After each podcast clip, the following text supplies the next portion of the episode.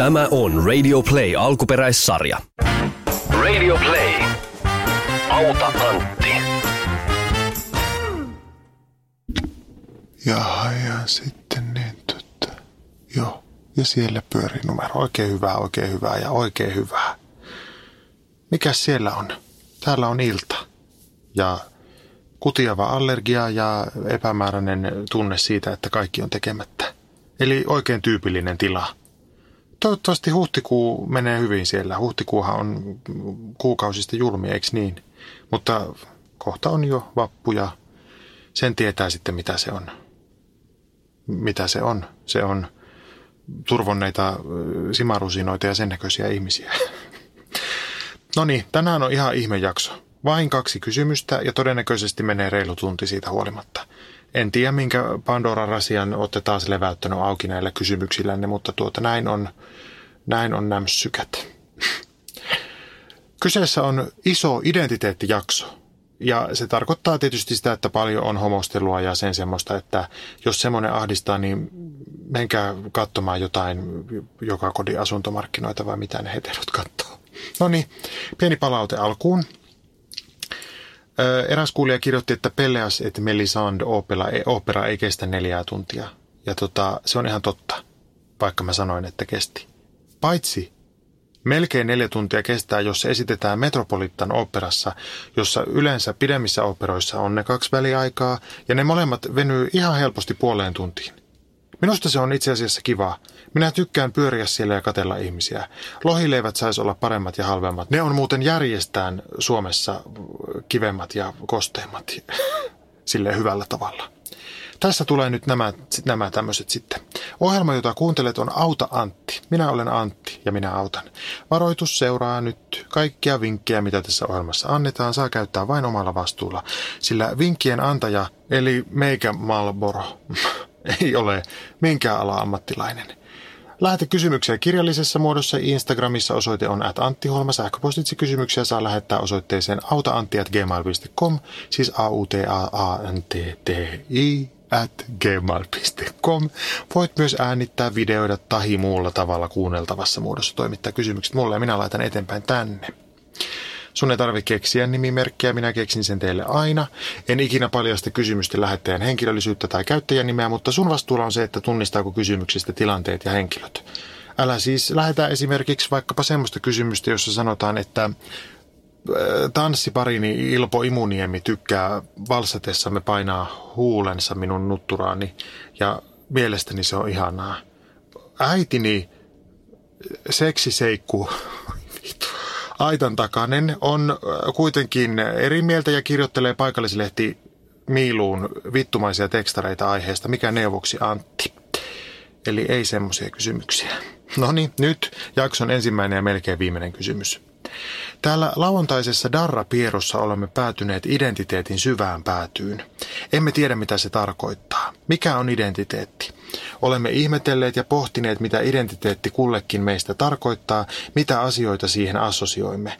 Olemme miettineet esimerkiksi identiteetin sosiaalisia ja yksilöllisiä ulottuvuuksia sekä sitä, miten identiteettiä sanana nykypäivänä käytetään, usein aika epämääräisesti ja selittämättä. Ja jopa sitä, onko se hyvä asia ollenkaan. Mihin identiteetin käsitettä tarvitaan? Mitä puuttuu, jos etsii identiteettiä? Voiko identiteetti olla itsestä kerrottu narratiivi, joka muodostuu ongelmaksi, koska jäämme sen vangiksi? Voiko identiteetti olla asia, jolla vakuutella, että on oikeutettu olemaan muuttumattomasti mitä on, huolimatta siitä, että se vahingoittaisi muita? Elääkö ihminen jatkuvassa eriasteisessa identiteettikriisissä? Ja vastaus näihin lukuisiin kysymyksiin on, Darra Pieru Darlat, että en minä tiedä. Ja siitä huolimatta aion nyt tuota puhua tästä asiasta, nimittäin kaikki siitä puhuu, ainakin täällä Yhdysvalloissa. Identiteettipolitiikka on täällä nyt kaikkien huulilla, mutta mä en niin tiedä siitä oikeastaan mitään, koska mä oon yhteiskunnallisesti niin valveutumaton. Ja siihen liittyy itse asiassa vielä palautetta. Eräs kuulija kritisoi mun läskivihavastausta aivan oikeutetusti siitä, että mä keskityin siinä niin paljon yksilöön, enkä oikeastaan ollenkaan yhteiskuntaa ja siihen kuvastoon, mitä meille tarjotaan. Mutta se johtuu vaan siitä, että Mä suhtaudun itse niin kuin varsin penseesti siihen semmoiseen väittämään, että yhteiskunta ohjaa meitä ajattelemaan sillä tai tällä tavalla ikään kuin se yhteiskunta olisi joku niin kuin kone tai muu mekaaninen systeemi, joka olisi jotenkin ulkopuolella meidän toiminnasta ja jonka käskyjä me ihmiset vaan toteutettaisiin. Kun kuitenkin tosiasia on se, että yhteiskunta ollaan me ihmiset. Ja siksi tämmöisissä kysymyksissä niin kuin läskiviha ja vähemmistövihamielisyys, mä itse tykkään, tai no musta on tärkeää palata ennemmin sinne yksilötasolle.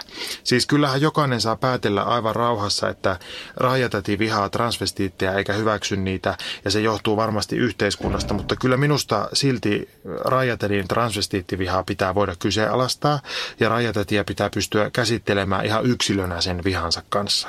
Ja ehkä Raajatädille voisi myös sanoa, että, että pidäpä noi puheet nyt pois täältä saunan terassilta, kun ei kukaan jaksa kuunnella, vaikka se kuinka olisi yhteiskunnan syytä, että Rajatedin mieskuva on vähän kapea. Ja tota, nyt, kun, nyt kun mä oon sanonut tämän, niin mä pakitan heti. Nimittäin ympäristökysymys on semmoinen, jossa mä en keskity yksilöön. Siis se, että vahditaan, että onko jollakin kotonaan yksi muovipussia vai kolme, on aivan yhdentekevää. Se on semmoista amerikkalaista pilliaktivismia, jossa tarjoilija mullekin, siis tuossa taannoin heitti yläfemmat, kun mä sanoin, että kiitos, en tarvi pilliä siihen juomaan. Mutta sitten se toi kuitenkin ne meidän ruuat 17 muovia pahvikuoreen käärästynä. Ympäristöasioihin voi mun mielestä enää vaikuttaa poliittisella tasolla – ja totta kai mä ajattelen, että on myös tärkeää tehdä niitä yksilötason valintoja, mutta tällä hetkellä on aivan sama, että imetkö pilliä vai jotakin muuta. Ja varsinkin on täydellisen yhdentekevä asia, että syyllistätkö vaikka ristosetää pillin imemisestä vai et. Me ollaan menossa nimittäin nyt rotkoon semmoista vauhtia, että valinnat täytyy tehdä valtiollisella tasolla. Tämä on minun väitteeni. Siispä nyt kannustan, että siis varmista, että äänestät semmoista puoluetta, jossa ollaan sitouduttu 1,5 asteen tavoitteeseen, siis siihen, että Suomi tekee osansa sen eteen, että maailman keskilämpötila nousee vain ja vain lainausmerkeissä puolitoista astetta.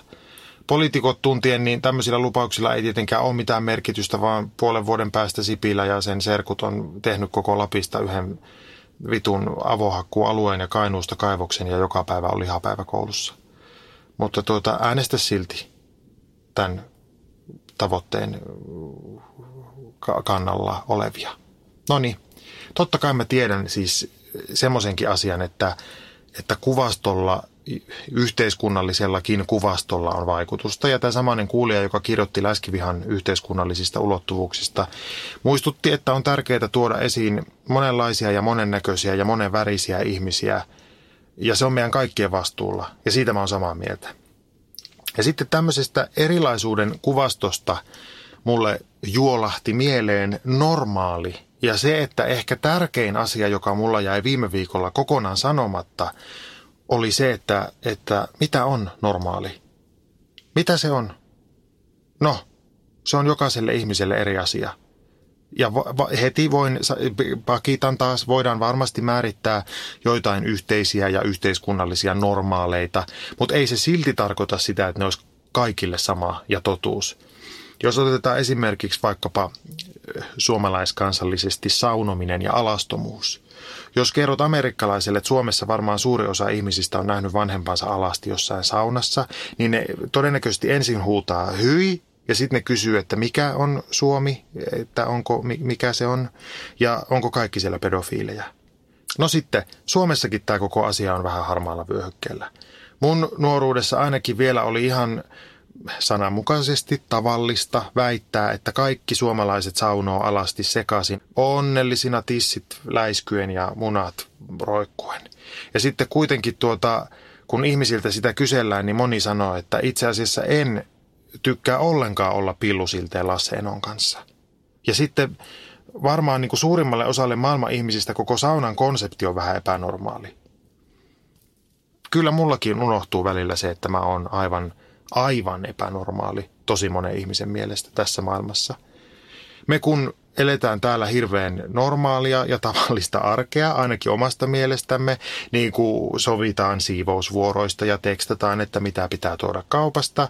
Ja epänormaalin tästä koko mun elämästä tekee lähinnä niin kuin New Yorkin hintataso, kun 20 menee munaaskiin ja maitotölkkiin ja leipäpakettiin, niin kyllä siinä tuntee itsensä aivan pervoksi, kun suostuu semmoiseen hirveäseen hyväksikäyttöön. Mutta sitten kun lähdetään täältä jonnekin New Jerseyn taakse Trumplandiaan huvipuistoon siskon kanssa, niin pitää oikein niin muistuttaa itteensä, että no niin, täällä ei sitten kannatakaan pussailla aviomiestä, koska silloin saattaa tulla sanomista. En mä ole väkivaltaa pelännyt täällä enkä muualla, mutta, mutta tota, sitä huutelua ja osoittelua kyllä mä oon pelännyt aina. Ja tota, sitten sitten se niin kuin toimii myös toiseen suuntaan. Sitten mä katson niitä huvipuiston vieraita, joilla on niin kuin litrasissa uudelleen täytettävissä limsakannuissa sokerikolaa ja yksi kaivo persettää ja sitten söi sillä samalla persekädellä tater totseja, niin minä mietin, että siisus miten epänormaalia käyttäytymistä. Kun kaikkien normaali on eri ja kaikkien tavallinen on eri. Ja nyt tota, no niin, palataan nyt sitten yksilöön ja identiteettiin, josta tavallaan lähdettiin, ja sitten tähän Darapieru Darlojen kysymysryppääseen. Kas, sitten nyt tulee imuri liian lähelle mua. Miksi sä oot niin siinä nyt? Menee helvettiin siitä. Koko ajan oli tuossa olkapäällä semmoinen tunne, että jotakin on, joku koskettaa ja se oli imurin letku. Vaikka kyllähän tässä nyt on letkut olkapäällä oltu. No niin, voi hyvää luoja sentään. Missä mä oon menossa?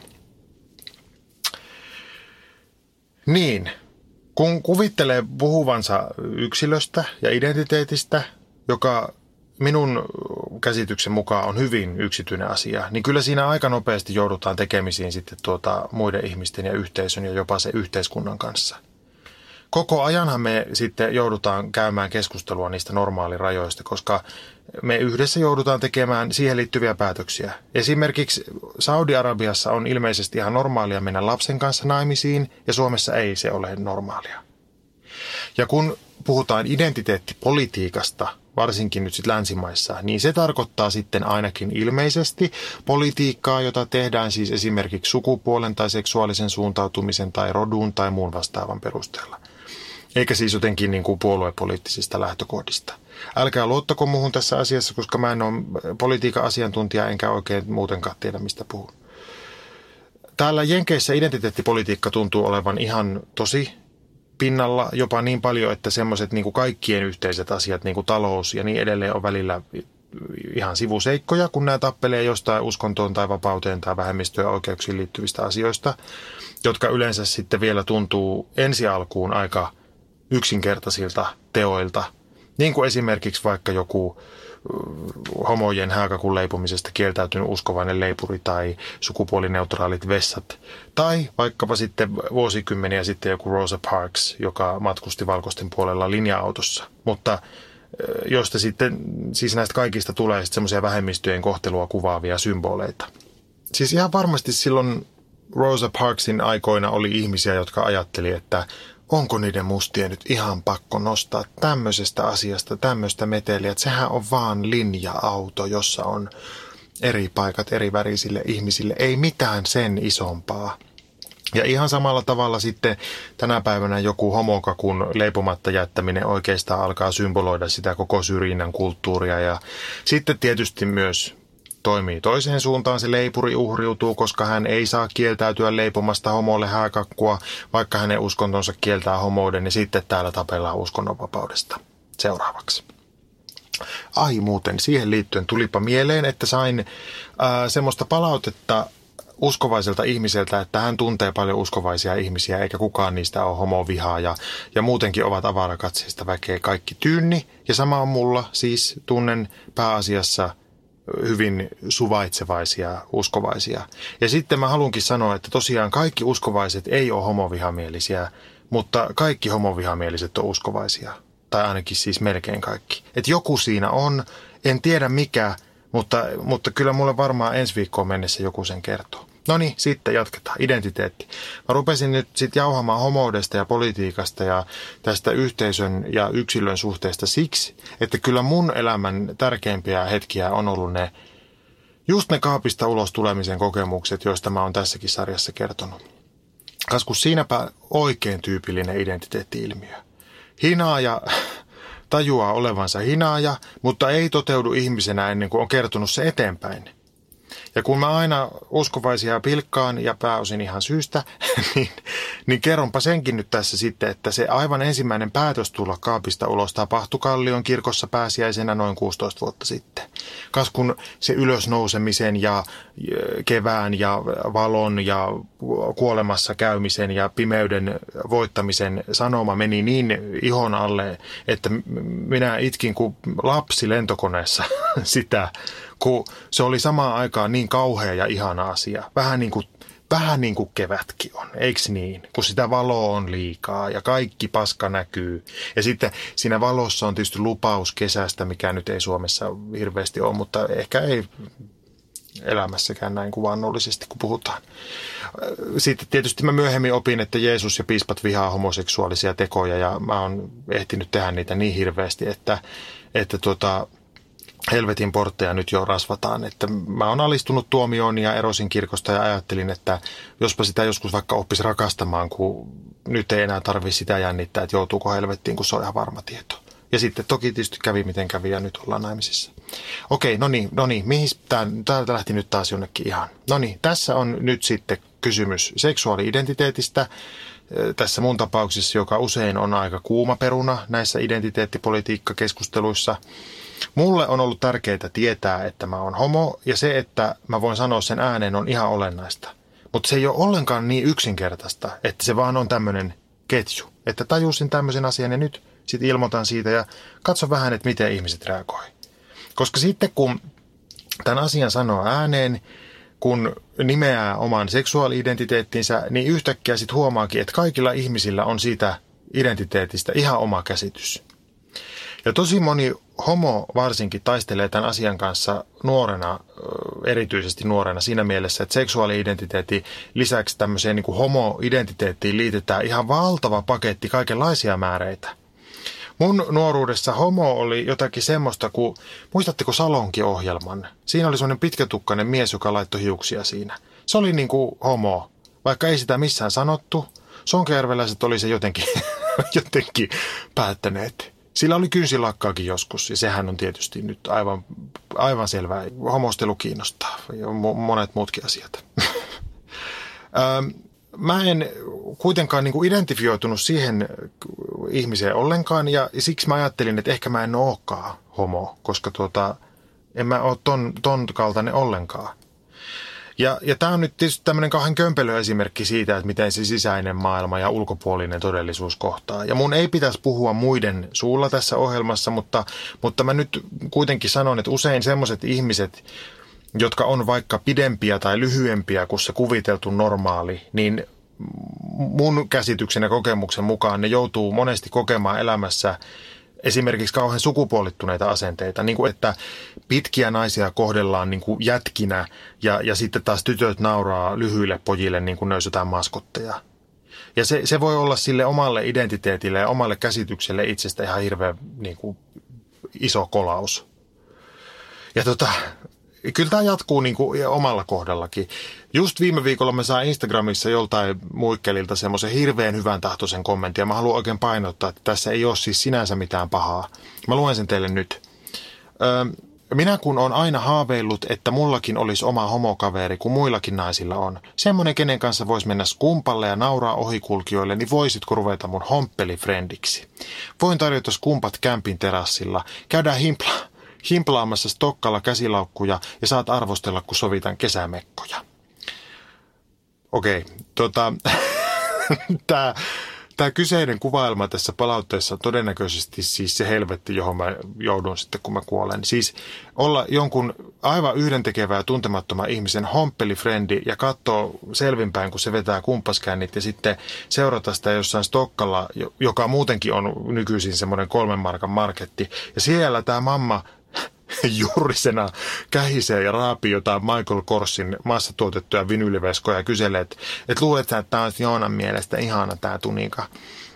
Mua ei siis kiinnosta käsilaukut eikä kesämekot, mutta tuota, varmaan valtaosa ihmisistä kuvittelee, että homo kun tajuaa, että on homo, niin ensimmäisenä se ryntää himplaamaan naisten vaatteita ja käsilaukkuja.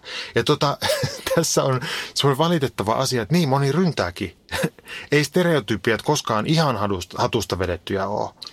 Ja tota, luoja nähköön, siis mä oon tehnyt niin monta naishahmoa itse, että ei tämä kommentoija mitenkään aivan pihalla ole, paitsi just siinä, just siinä asiassa, että mä olisin jotenkin niin kuin hyvä homppelifrendi. Mun oma paras ystävä kysyi multa kerran, että, että mikä olisi hänelle paras hajuvesi. Niin kyse on siis naisihmisestä. Ja mä vedin aivan hirveät pultit. että mistä helvetistä mun pitäisi tietää jostain naisten hajuvesistä. Siis mä tiedän tasan yhden, enkä sitäkään nimeltä, ja se on semmoinen aivan kaamee kulttuurirouvien käyttämä parfyymi, joka tappaa talossa ja puutarhassa ja joka on ollut olemassa siitä asti, kun pikkupoikana kävin Helsingissä teatterissa ja mietin, että mikä on tämä hirmu pelottava haju täällä. Mutta siis kerran vielä, hankalin asia identiteetissä on just se, että koskaan ei voi olla ihan varma, että miten muut siihen suhtautuu. Ehkä niin kuin inhottavimpia esimerkkejä tästä on just se, että Suomessa syntynyt tummaihoinen suomalainen joutuu aina tavaamaan, että ei, en ole tullut nyt Afrikasta tänne, vaan Vantaalta ja transsukupuolisen ihmisen oma identiteetti voi jopa vielä tämän niin kuin transition jälkeenkin olla isossa ristiriidassa sen kanssa, että miten tulee muiden taholta nimetyksi ja huomioiduksi. Ja nyt kun mä oon naimisissa ja mulla on sormus sormessa, niin mä joudun tulemaan kaapista ulos ihan tosi paljon useammin kuin ennen. Sehän nimittäin ei lakkaa siihen, että tulee niin kuin kerran siellä nuoruudessa kaapista ulos operan katsomossa, niin täti saattaa kysyä, että mitäs, mitäs tämmöinen nuorehko mies täällä tekee, niin sitten kun mä sanon, että mun puoliso on harpunsoittaja tässä orkesterissa, niin he vastaa, että oh, she must be amazing. Ja sitten mä korjaan, että ei, ei, ei, ei ole she, ja siitä seuraa se, että he joko säikähtää tai innostuu, ja kertoo, että hei, mun siskonpoika on myös homoseksuaali. Ja siinä vaiheessa siis mun sielu ja identiteetti ja elämä on jo kaikki aivan hirveässä mustassa sotkussa. Ja mä vaan haluaisin mennä takaisin kotiin, kun mä en halua kuulla mistään siskonpojista yhtään mitään. Joo, ennen kuin mä tuota etenen, niin, niin mulle tuli nyt semmoinen olo, että mun täytyy olla hyvin rehellinen teille sen suhteen, mitä mä tästä nykyisestä identiteettikeskustelusta ajattelen. Mä suhtaudun siihen nimittäin vähän niin kuin setämäisen penseesti. Ja se johtuu mun historiasta ja nuoruudesta ja homoksi kasvamisesta. Nimittäin silloin, kun mä olin teini ja päälle parikymppinenkin, niin musta tuntuu, että että seksuaalivähemmistöissä kampanjoitiin sen puolesta, että tämmöisiä luokitteluja ei olisi, vaan että kaikki voisi olla vaan ihmisiä. Ei ole väliä, että onko homo, lesbo, biseksuaali. Kaikki olemme ihmisiä. Tämä oli se niin kuin päälause. Ja sitten nyt sit seuraava ikäluokka tai sit sitä seuraava jo, mä en oikein enää tiedä miten näitä määritellään. Joka tapauksessa nuoriso kampanjoi tosi voimakkaasti nykyisin tämmöisten luokittelujen puolesta. Ja myös tietysti siihen liittyy sitten se, että miten ne täytyy ottaa vastaan. Ja se mun setämäisyys tulee esiin siinä mielessä, että mä ajattelen, että luojan kiitos mun ei tarvi olla teini nyt, eikä mun tarvi miettiä kaikkia niitä asioita, mitä mä oon ollut ja mitä mä oon ja, ja nimetä niitä, koska jos, jos tota internet semmosena, mitä se nyt on, olisi ollut olemassa mun teinivuosina ja myös siis se materiaali, mitä siellä on nykyisin, niin mä olisin todennäköisesti teininä ollut ei-binääri, aseksuaali, sapioromantikko koska mä uskoin, että mulla ei ole seksuaalisuutta ja mä väitin, että mä pystyisin romanttisiin suhteisiin pelkästään älykkäiden ihmisten kanssa, jotka ei halua siis mitään fyysistä, vaikka tota, salaa mä vaan halusin haistella tyhmien fudareiden kainaloita, mutta, mutta ei mennä nyt siihen. Ei mennä siihen, joo.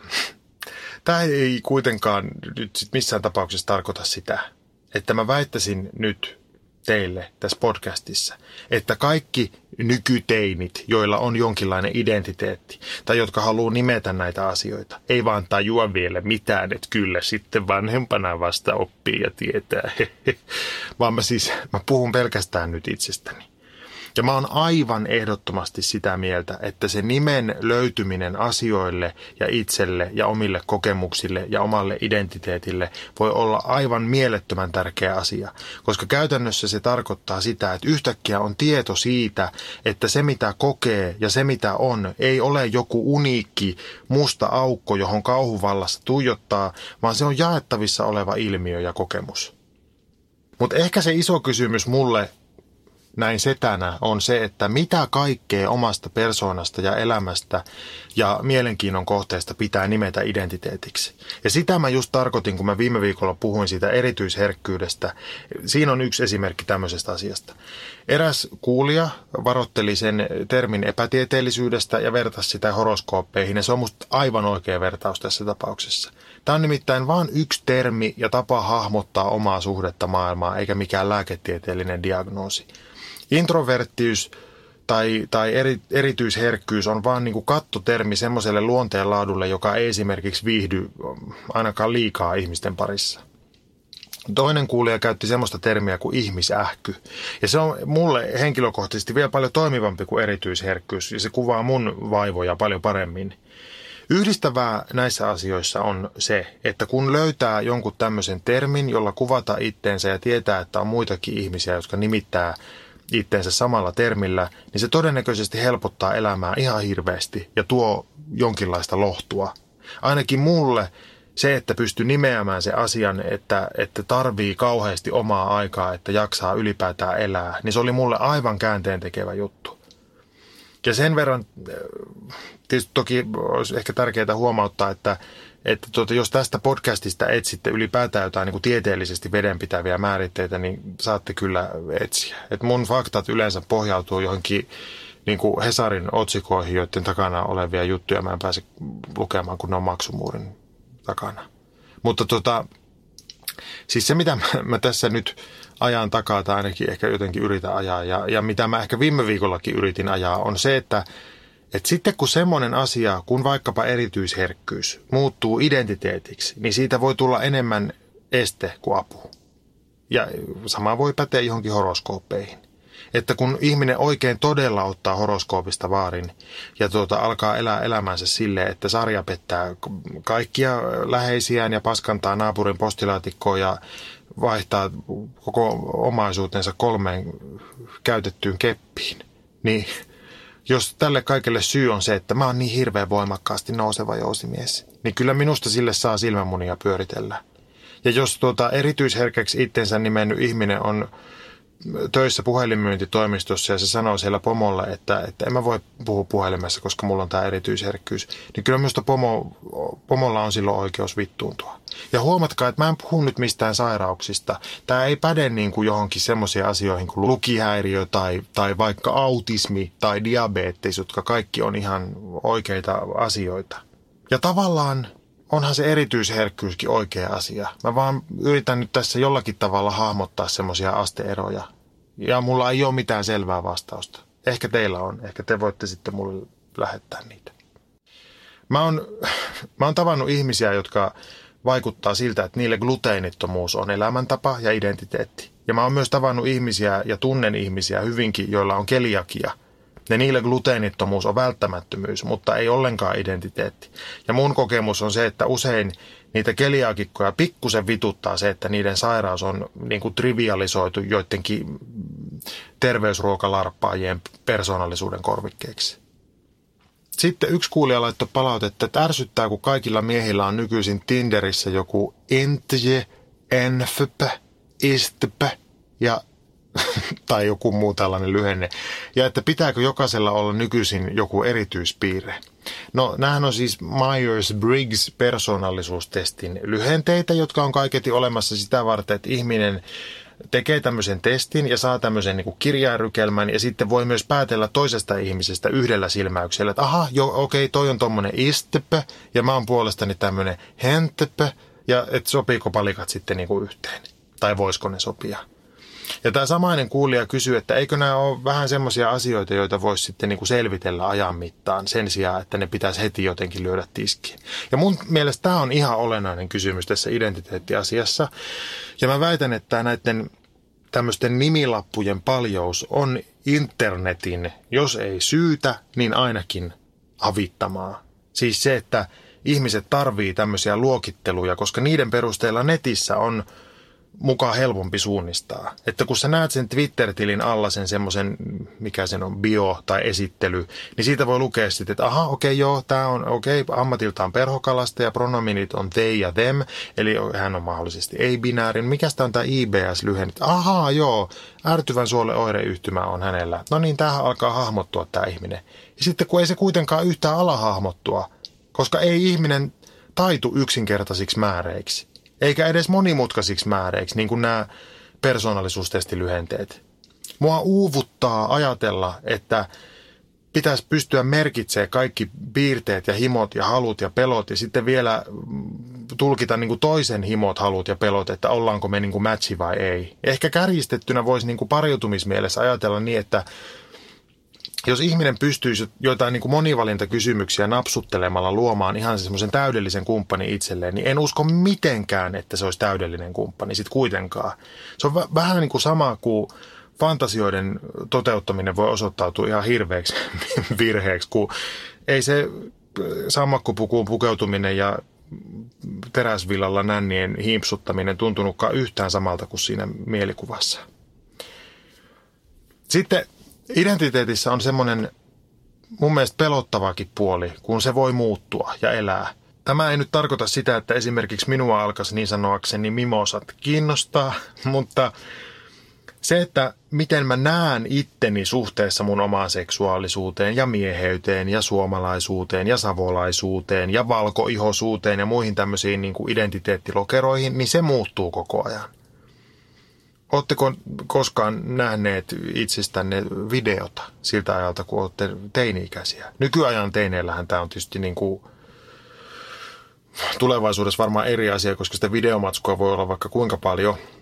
Mutta mulla on niinku tyylin yksi semmoinen VHS-kasetti siltä ajalta, kun ei vielä kuvattu kaikkea. Ja siinä me heilutaan teineinä. Mä muistaakseni lainasin sitä kameraa mun sivaripaikalta. ja tota, ja sitten yhtenä känni-iltana kavereiden kanssa kuvailin. Ja tota, kyllä se on niin kuin minä sillä videolla, mutta en mä sitä niin kuin tunnista itsekseni ollenkaan. Mä en lainkaan identifioidu siihen henkilöön, vaikka se ei ole mikään henkilö, vaan se on minä. Ja ihan yhtä lailla mä luulen, että jos mä nyt kuusikymppisenä kattelen mun nykyisiä videoita ja TV-töitä ja kuuntelen Auta Antti podcastia, niin kyllä mä näen ja kuulen siellä aivan eri ihmisen. Ja nyt mä haluan vielä kerran painottaa, että mä en nyt tällä yritä sanoa sitä, että joku sukupuoli-identiteetti on ihan keksitty juttu, kun sitäkin kuulee sanottavan. Enkä mä missään tapauksessa väitä, että identiteetti ylipäätään on ihan yhdentekevä asia sen takia, että se voi muuttua. Tietenkään mä en väitä mitään semmoista, koska mä tiedän itse aivan syvimmällä henkilökohtaisella tasolla sen, että mitä se mulle tarkoittaa, kun saa olla niin sanotusti oma itsensä – vaikka mä en siis tykkää tuosta termistä, mutta olkoon, koska se, sen termin käyttö on eri keskustelu. tota, sitä kuulee usein varsinkin seksuaali- ja sukupuoli-identiteetin kanssa painiskeleville ihmisille sanottavan, että onko näistä asioista pakko tehdä niin iso numero, että eikö kaikki voisi vaan olla hiljaa. Ja nyt mun mielestä kaikista tärkeä asia tähän identiteettipolitiikkaan liittyen. Silloin kun vaakakupissa on ihmisten oikeudet – jotka liittyy identiteettiin, on sitten kysymys ihonväristä tai taustasta tai seksuaalisuudesta, niin silloin pitää tehdä iso numero kaikesta. Mä en koskaan kampanjoinut hirveästi tasa-arvoisen avioliittolain puolesta, koska mun mielestä koko avioliitto on niin nuupahtanut konsepti, mutta mä muistan, kun mä luin puhelimesta, että se laki oli mennyt läpi, niin mua itketti ilosta, kun mä olin niin kategorisesti kieltänyt koko sen ajatuksen avioliitosta omalla kohdalla. Ja yhtäkkiä mulle tuli semmoinen olo, että mä ja mun ihmiset on niin kuin noussut yhteiskunnassa silvertasolta platinum-tasolle, missä kaikki muutkin on. Ja mä uskon, että syy siihen, että mä ylipäätään oon naimisissa ja oon halunnut mennä naimisiin ja on ylipäätään niin kuin hakeutunut semmoisiin tilanteisiin, jossa semmoinen voi edes olla mahdollista, on siinä, että se on taisteltu mahdollisiksi meille. Ja se, että mä oon päätynyt kimppaan toisen ihmisen kanssa, on siis yhteiskunnallinen asia myös. Se ei ole vaan yksityinen asia. Identiteettikysymykset on ihan älyttömän paljon tekemisissä yhteiskunnan kanssa. Ja se mua harmittaa just siinä mielessä, että kun näistä asioista mä haluaisin puhua nimenomaan sillä yksilötasolla, niin heti kun niistä alkaa puhua, niin se yhteiskunta tulee siellä vastaan. Mutta yhteiskunnan suhteesta yksilöön osaa puhua viisaammat. Identiteetistä tai sen lieveilmiöistä vielä semmoista tässä nyt sitten, että mä oon aina inhonnut sitä, kun ihmiset aloittaa puhumaan, että mä oon muuten semmoinen ihminen, että piste, piste, piste. Siis vaikkapa esimerkiksi, että mä oon muuten semmoinen ihminen, että mä oon aina myöhässä. Niin siihen tekee pelkästään mieli sanoa, että älä saatana ole semmoinen ihminen, vaan ole ajoissa. Silloin kun identiteetistä tulee vain joku vittumainen väline, jolla vältellään vastuuta ja kiusataan toisia, niin silloin usein tulee semmoinen olo, että voi kun tulisi Putin ja pommittas ja polttas, niin ei kenenkään tarvitsisi miettiä, että mä oon muuten semmoinen ihminen, että mä en mene sotaan, kun se sota olisi tullut ja mennyt. Mun mielestä identiteetti parhaimmillaan on semmoinen selkäranka, jonka avulla ihminen pysyy pystyssä.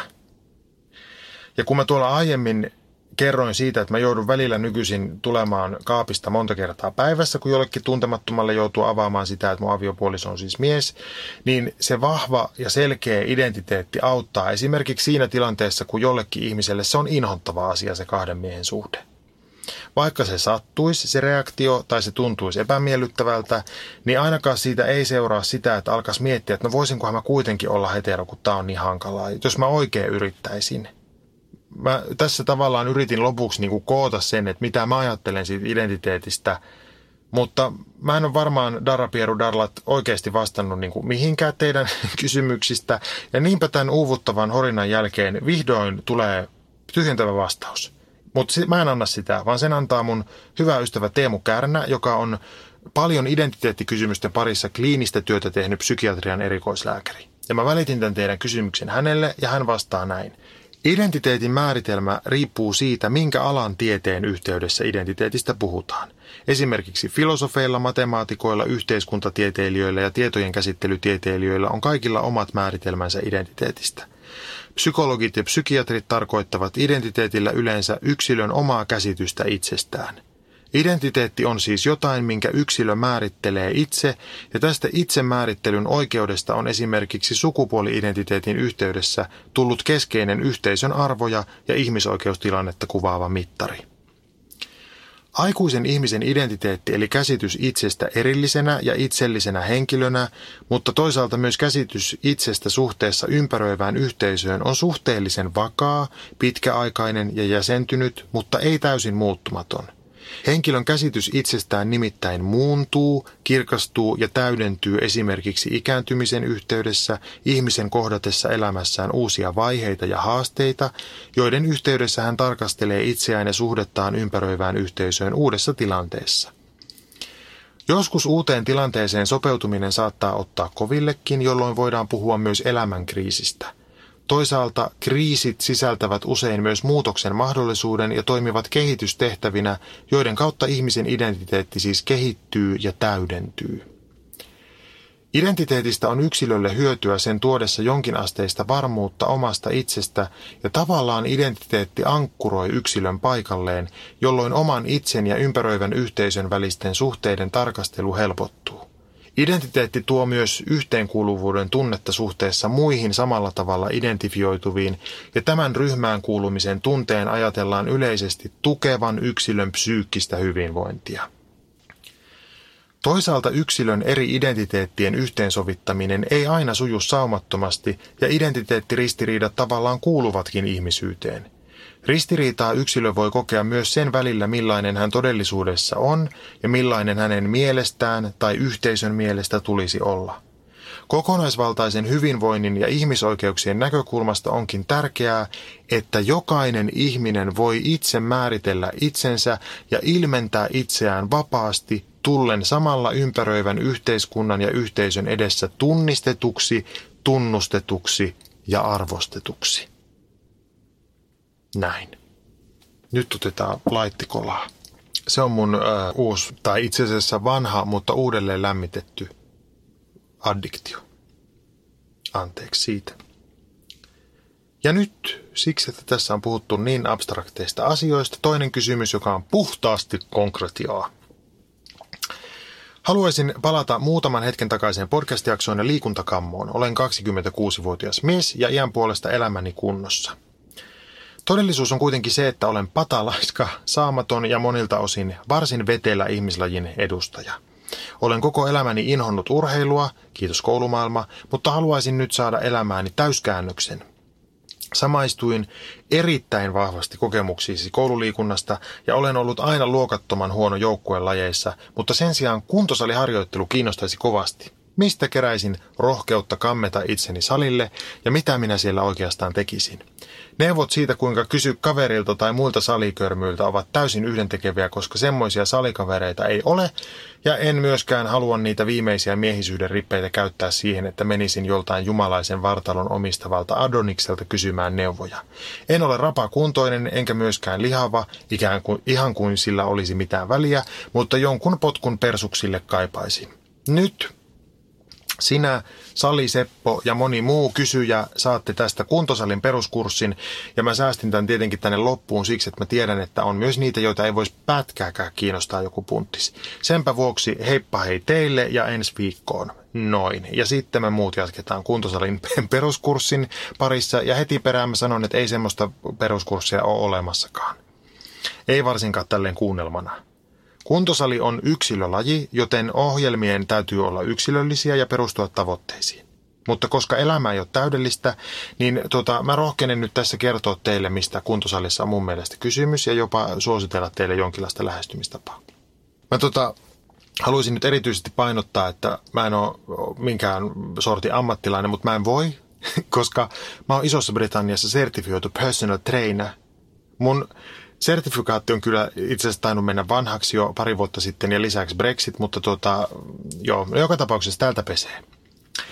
Pointti siinä, miksi mä edes vastaan tähän kysymykseen, on se, että mä haluan tarjota tämmöisen rauhallisen ja mahdollisimman paskapuheettoman lähestymistavan kuntosaliin. Koska muutama vuosi sitten, kun fitnessboomi alkoi, niin kaikista tuli saliasiantuntijoita.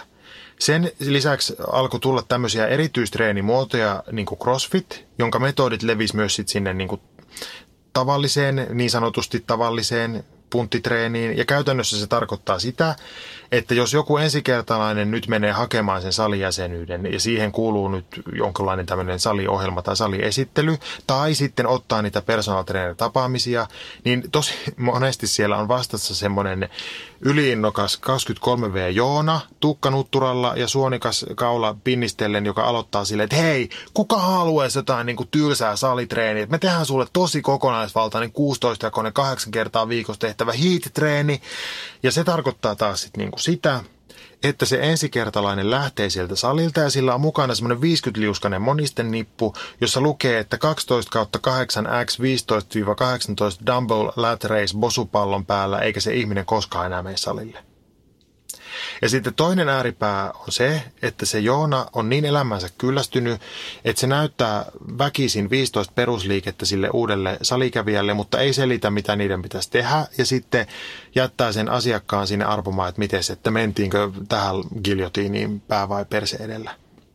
Joten nyt sitten. Tämä peruskurssi kattaa just ja just sen, että mikä se kuntosali on ja mitä siellä voisi esimerkiksi aloittelija tehdä. Ei yhtään mitään sen enempää eikä vähempää.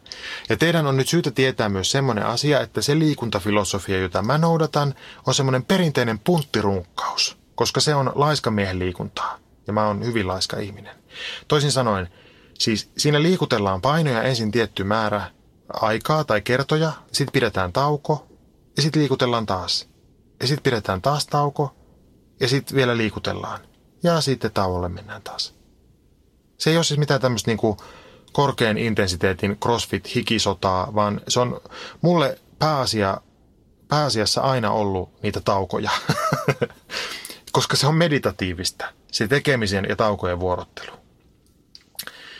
Sen takia mä en henkilökohtaisesti yhtään itse tykkää semmoisesta liikunnasta, jossa niin kuin tehdään, jynkytetään puolitoista tuntia, niin kuin hiihtäminen tai lenkkeily, tai sitten tämmöinen kiertävä, raivoisa, crossfit-pohjainen hikoilu, jossa heti kun on tehty jotain, niin rynnätään seuraavaan. Ahdistaa, en pysty semmoiseen, ei alkuunkaan. Punttirunkkauksessa kuntosali näyttäytyy semmoisena paikkana, jossa ihmisen kroppa on jaettu eri laitteiden, liikkeiden, painojen kesken sillä tavalla, että yksi liike vastaa yhtä tai sitten tämmöisten monitoimiliikkeiden kohdalla useampaa lihasta tai lihasryhmää. Siksi on hirveän tärkeää tietää, että mitä mikäkin liike tekee ja mille lihakselle sen on tarkoitus osua. Sitten kun sen oppii, niin salista tulee vähän niin kuin, nyt tulee todellinen vertaus, kieli, jota osaa puhua. Ja niin kuin matkailussakin kielitaito on hirmu kiva, niin tämä salikielitaitokin on matkailun kannalta kauhean mukavaa, kun kaupungissa voi yleensä mennä missä tahansa kaupungissa kertakäynnille jollekin salille. Ja vaikka se sali olisi maailman pienin tai maailman isoin, niin kun sitä kieltä osaa puhua, niin aina osaa myös treenata. Ja se on muutenkin minusta aina kiva, kun menee uuteen kaupunkiin tai paikkaan, niin ensimmäinen asia on, että etsii sieltä salin. Ja sitten kun on joku päämäärä, mihin mennä, niin siellä kaupungissa suunnistaminenkin on paljon kivempaa. Ja sitten kun ne salit ei yleensä välttämättä ole niillä kaikista turistipitoisimmilla aukioilla, vaan ne on vähän jossain laitamilla, niin tulee nähtyä eri puolia sitten kaupungista. Tämmöinenkin tässä tuli tämmöinen setämäinen matkusteluvinkki. Ole hyvä. Aloittelijalla just tämän niin kuin kielitaidon puute on se, mikä tekee salille menemisestä ja sen aloittamisesta niin hankalaa. Eli siis ihminen menee salille ja katsoo paniikissa, että aha, no niin, tuossa tuommoinen 450-kiloinen bodari tekee tuommoista ja okei, voisin varmaan itse sitten tehdä jotakin samanlaista kuin ehkä itsekin tässä nyt tähtään 450-kiloisessa bodariksi. Ja tuota, jaha, laitetaan niitä painoja tähän nyt ja kohta on kierukat mennyt polvista, kun niitä painoja on ihan liikaa. Se on niin kuin vähän sama asia, kun menis vaikkapa sit sinne Ranskaan ja kuulisi siellä, kun joku kiroo, että merde. Ja sitten itse luulisi, että se on joku tervehdys. Ja sitten vaan kulkisi siellä heiluttelemassa kättä ja sanoisi kaikille sitä merde, joka on siis paska. En tiedä, kai siitäkin voi jotakin syntyä. Ihan sama kuin siellä salilla, jos tekee kaiken ihan päin helvettiä. Jokaisella salilla on myös aina niitä, jotka kiukulla tekee päin helvettiä vuosi toisensa perään. Sekin on ihan ok. Mutta melkein jokainen moderni ihminen tietää sen kauhun, että kun menee salille eikä yhtään tiedä, että mitä siellä pitäisi tehdä, niin sen takia salille mennään aina ohjelman kanssa. Eikä sitä tarvi säikähtää. Se ei tarkoita mitään hirveän kummallista. Se on vain suunnitelma siitä, että mitä siellä aikoo tehdä. Ja kun mä tuossa aluksi sanoin, että salilla ne lihakset on jaettu eri laitteille ja liikkeille, niin se ei tarkoita siis sitä, että joka kerta treenataan joka ikinen lihas silmämunan kiertäjää myöden. Salille mennään jonkinlaisen treenijaon kanssa ja mitä pidemmälle mennään, niin niitä jakoja tulee sitten enemmän. Ja vähän myös sen mukaan, että mitä, minkälaista liikuntaa haluaa tehdä tai mikä se on se tavoite. Mutta niitä jakoja voi esimerkiksi olla vaikka vetävät, työntävät ja jalat, tai yläkroppa ja alakroppa, tai sitten joku bodareiden multijakoinen rinta, selkä, ojentajat, hauikset, etureidet, takareidet, pohkeet, olkapäät, vatsat, eli melkein jokaiselle treenikerralle on oma lihasryhmä.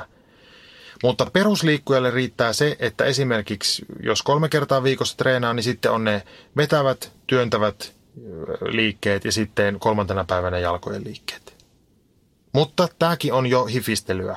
Aloittelijalle riittää niin sanottu koko kropan ohjelma. Toivottavasti te olette nyt vielä mukana tässä.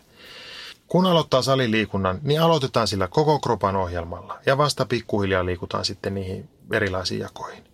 Koko kropan ohjelmalla siksi, että sitten se kroppa saa voimaa ja alkaa syntyä tämmöistä aivojen ja lihaksien välistä kommunikaatiota siellä.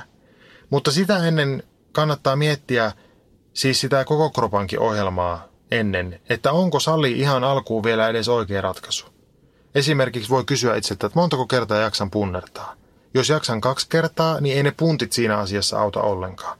Voi ihan hyvin ensin punnerella kotona. Joka ilta vaikka. Ja tähdätä ensin niin kuin viiteen ja sitten kymmeneen toistoon. Ja toistoksi muuten sanotaan sitä, kun viedään liike ääriasentoon ja tullaan takaisin siihen, mistä aloitettiin. Esimerkiksi kun seistään paikallaan ja mennään siitä kyykkyyn ja ylös, niin se on yksi toisto. Sarjassa on sitten useita toistoja. Esimerkiksi vaikka kahdeksan toistoa sarjassa. Ja sitten niitä sarjoja voi olla vaikka kolme. Eli kolme kertaa kahdeksan. Tämä on se perussalin kieli. Ennen kuin meet salille, niin voit ottaa kotiin semmoisen ohjelman, jossa teet joka ilta vaikka kolme kymmenen toiston sarjaa punnerruksia ja kolme kymmenen toiston sarjaa kyykkyjä, ilman mitään painoja. Ihan salaa voit tehdä siellä vessassa vaikkapa. jos on tilava vessa punneruksille. Jos on aivan pieni, niin sitten pitää tulla sieltä vessasta pois. No niin, sitten kun sä haluat mennä sinne salille, niin mene vaan. Ei ole kuitenkaan mitään oikeaa tai väärää alo- aikaa aloittaa. Kaikki on aloittanut jostain. Mä aloitin itse silleen, että mä vaan menin just paniikissa ja pokalla ja tein vuoden semmoista aivan itse keksittyä ohjelmaa. Ensin kaksi kertaa viikossa ja sitten kolme. Ja sitten seuraavana kesänä mä otin sitten viisi tämmöistä personal trainer tapaamista. Ja kaikki mitä mä olin tehnyt oli aivan päin helvettiä. Ja mä jouduin opettelemaan kaiken alusta. Ja sitten mä opettelin. Ei mitään vahinkoa ollut tapahtunut. Se, että tekee vähän nyt sinne päin, niin ei se, ei se ole niin kuin kuoleman vakavaa. Kuoleman vakavuus alkaa tulla siinä vaiheessa, jos tekee vähän sinne päin ja niitä painoja on jo ihan helvetisti. Sitäkin näkee saleilla koko ajan. Mä suosittelen alkuun kahta treenikertaa viikossa. Siitä on helppo pitää kiinni. Ja molemmilla kerroilla tehdään siis koko kroppa läpi niin sanotusti. Tässä tapauksessa se tarkoittaa vaikkapa sitä, että tehdään yksi liike rinnalle, yksi liike selälle, yksi liike olkapäille, yksi liike käsille, yksi liike jaloille ja yksi liike vatsalihaksille. Nyt otappa kynä ja paperia tai joku muu kirjoitusväline ja kirjoita nämä liikkeet ylös. Leveä ylätaljaveto selälle. Rintaprässi rinnalle. Hauiskäännöt käsipainoin habanderoksille tai ojentajapunnerus taljassa ojentajille. Vipunostot käsipainoilla sivulle tai eteen, olkapäille. Jalkaprässi jaloille, Russian twists vatsoille. Noin. Nyt sulla on ohjelma ja seuraavaksi mene internettiin tämän sun ohjelman kanssa. Ota sieltä YouTube auki – ja etsi sieltä kaikki nämä liikkeet läpi, niin löydät suomenkielisinäkin kymmeniä eri versioita. Ota niistä mielestäsi järkevin ja paina se mieleesi. Sitten mene salille ja tee kaikkia näitä asioita kolme kertaa 12 toistoa sillä tavalla, että sarjan välissä on aina noin 45 sekunnin tauko. Kokeile painoja sen mukaan, että jaksat tehdä kaikki 12 toistoa, mutta viimeiset kolme toistoa tekee jo tiukkaa ja sitten viimeisen sarjan viimeiset toistot voi jo mennä pilalle. Simsalla bimsalla, nyt sulla on aloittelijan koko kropa ohjelma. Tee kahdesti viikossa kuukauden ajan läpi tää. Ekat kerrat sulla menee sekoillessa ja ihan liian isoilla tai pienillä painoilla, mutta ei se nyt haittaa, ellei tee aivan liian isoilla – Älä missään tapauksessa kato millä painoilla muut tekee, vaan aloita aina niillä pienillä painoilla. Mä tiedän, että miehet ei noudata tätä ohjetta, koska ne ajattelee, että niiden pitää olla bulmentula kahden salitreenin jälkeen, ja naiset ylinoudattaa tätä ohjetta, kun ne pelkää, että niistä tulee bulmentula, kun ne kerran tekee hauiskäännön. Anteeksi nyt tämä sukupuolittaminen, mutta tämä on nyt minun kokemuksen mukaan yleensä se kuvio. Sitten, kun sulla on selvillä suurin piirtein sun painot, niin tee niillä mutta pyrin nostamaan vähän painoa aina pikkusen kerta kerralta. Painosanalla pikkusen. Kun maltat lähestyä vähän nörtimmin niitä painoja, niin kuukauden päätteeksi on aivan varmasti muutoksia tapahtunut kropassa ilman, että se kroppa on hajonnut. Ja tässä on siis vain kahdeksan treenikertaa yhden kuukauden aikana. Älä lipsu, älä lintsaa, älä ikinä ota puhelinta mukaan. Jos kuuntelet musaa puhelimesta, niin ok, mutta laita se luuri lentokonetilaan niin, et roiku netissä. Mutta mielellään anna itsellesi tämä 45 minuuttia luuritonta aikaa. Saatat nyt siellä kysyä, että meneekö tähän 45 minuuttia, niin menee ja voi mennä vähän enemmänkin, koska sä mielellään lämmittelet 10-15 minsaa juoksumatolla tai cross-trainerissa. Siis cross-trainer on se, missä on ne kädensijat siinä sivuilla, joita käyttämällä vähän niin kuin hiihdetään. Kyllä te tiedätte, se semmoinen mylly. No niin, tämä ei ole nyt mikään täydellinen ohjelma missään tapauksessa.